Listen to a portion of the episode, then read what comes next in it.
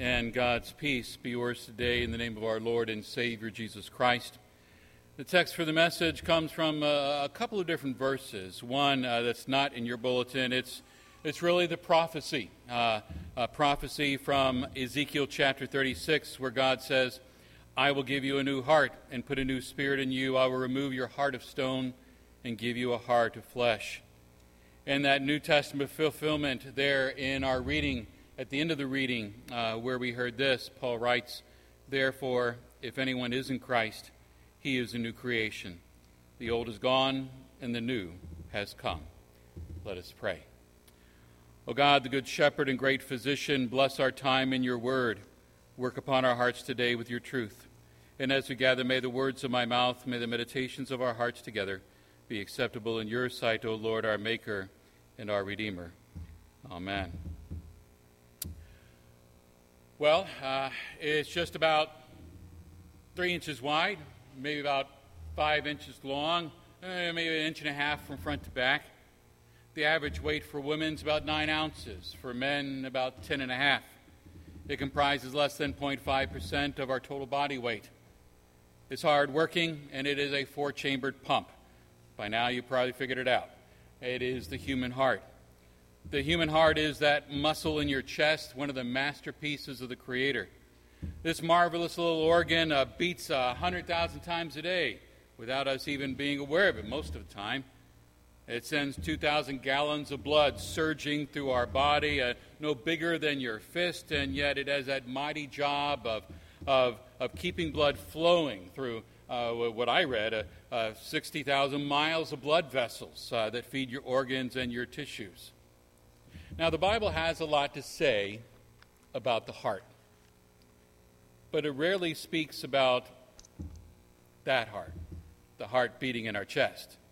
As far as Scripture concerned, the heart is something different. The heart is the, the core, the center of everything that we feel, think, and act. According to the biblical writers, the heart is the source of emotions and will and intellect uh, uh, in our moral life. Heart, the Bible writers say, often questions, understands, meditates, plans, believes, and trusts. It is evil heart that plans and thinks and does bad things. God says, In your hearts do not think evil of each other. In the New Testament, Paul says, Christ rules in the heart through faith.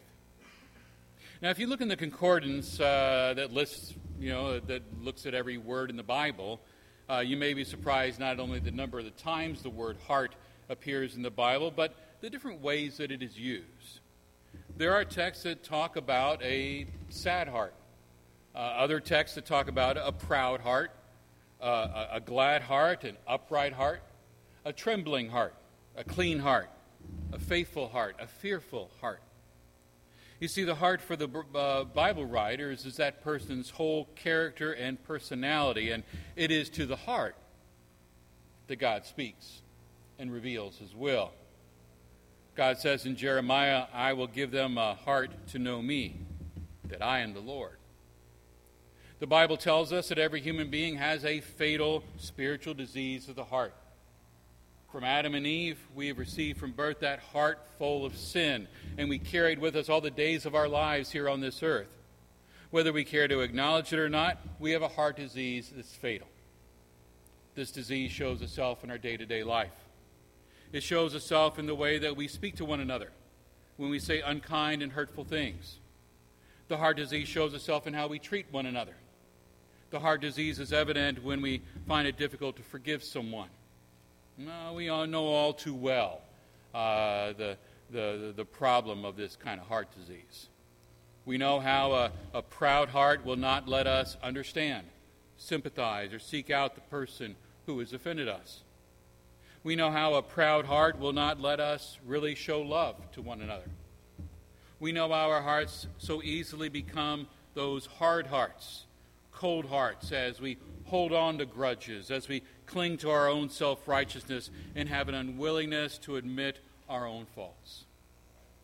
Jesus summed it up like this Out of the heart come evil thoughts, murder, adultery, sexual immorality, theft, false testimony, and slander. this kind of heart disease is a fact. The other name for that heart disease is sin. And that's a part of our lives. It doesn't whether, matter whether you uh, uh, been a member of the church for a long time or whether you just brought in today or whether you just walked in off the street. You're not immune to this heart disease. It can attack you at any moment. It strikes believers with a vengeance because Satan loves it. He loves it when he can set one Christian against another. He loves it when Christians harbor grudges. He loves it when Christians harden their heart against their brothers and sisters in Christ. Satan rejoices when Christians battle and take every opportunity to sting each other with hard words and unkind actions. Satan loves to just stir the pot in a believer's life. This disease, though, is not cured by surgery or artificial valves or bypasses. It can't be fixed by gene therapy or antibiotics. You cannot bring about this spiritual rebirth with instruments or surgeries. The prophet Nathan, after he had pointed out David's sin of covetousness and murder and adultery, David prayed, Create in me a clean heart, O God, and renew a right spirit within me. And God said to Ezekiel, as I read at the beginning, I will give you a new heart, put a new spirit in you. I will remove your heart of stone and give you a heart of flesh. My friends, this is this isn't a repair job. this isn't just a change of heart. It's not a matter of just tweaking a few things, fixing a few vices, improving a few virtues, and everything's going to be all right. This is a heart removal and replacement. We're talking about a heart transplant here. Because of his great love for us and by his power, God takes out the old and puts in the new. God says that you know, any kind of do it yourself fix to get to the bottom of what cause the cause and ails of our heart, uh, it's not going to get to it. What people need is something new. They need a, a, new heart, new character, a new personality, new thoughts, new feelings, a new way of looking at things, new ways of doing things. You need a new heart. The reality is, the truth is, when a heart transplant occurs, for you to receive the donor heart, someone else has to die. Jesus died to give you the new heart. On the cross of Calvary, we see God acting only as He can by taking out that heart of stone and replacing it entirely and totally, completely with that warm, living heart that loves others. It is the heart of Jesus Christ that now lives in that heart in our heart. It is His heart that renews us. It is His heart that gives us new life and energy to do the things that please God. This is what Paul's getting at in his second letter to the Corinthians when, we, when he writes, We recognize that one man died for everyone, which means that they all share in his death. Anyone who is joined to Christ is now a new being. The old is gone, and the new has come. The old sin filled heart's been replaced with a new heart.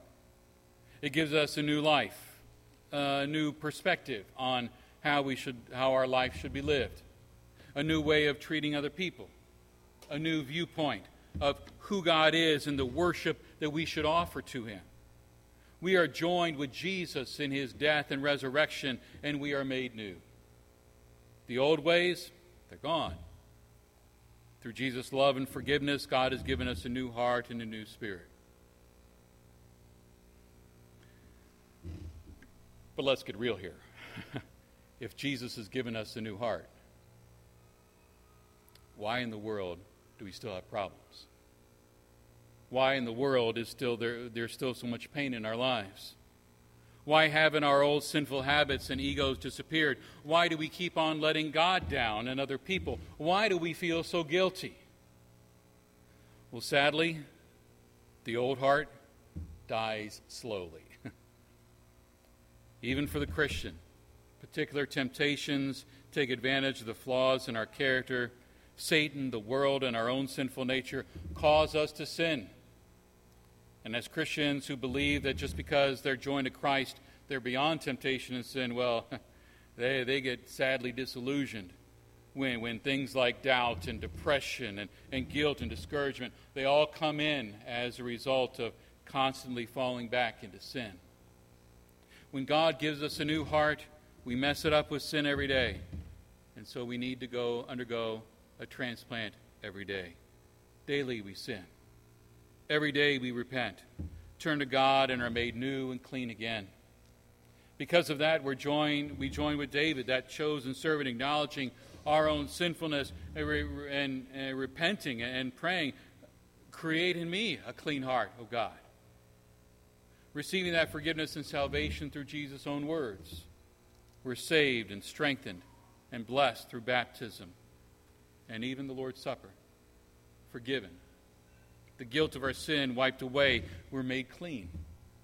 We've been adopted into God's family. And so now, as God's children, our lives reflect that we belong to God, that we have a new heart and desire to do God's will.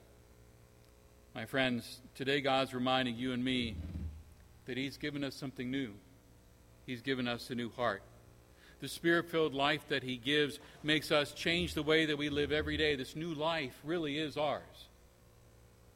In fact, when we are ruled by our new God given hearts, I believe that we're going to be surprised at what God can accomplish through us.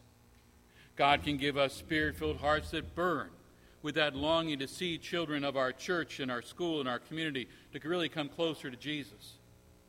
God gives us that spirit filled hearts that burn with that desire to see more and more people come here to worship and be in God's Word. God gives us that spirit filled heart to burn with that compassion for those who are sick in the hospital, grieving and facing tough times. God gives us those spirit filled hearts that burn with understanding and love for our spouses, our children, the people who cross our path every day, even our brothers and sisters in Christ. God gives us those spirit filled hearts that don't make excuses, but gladly honor and worship God and love others as Jesus has loved us. God says to, the pro- to us, to the prophet Ezekiel, I will give you a new heart. I will put my spirit in you and move you to follow my degree- decrees.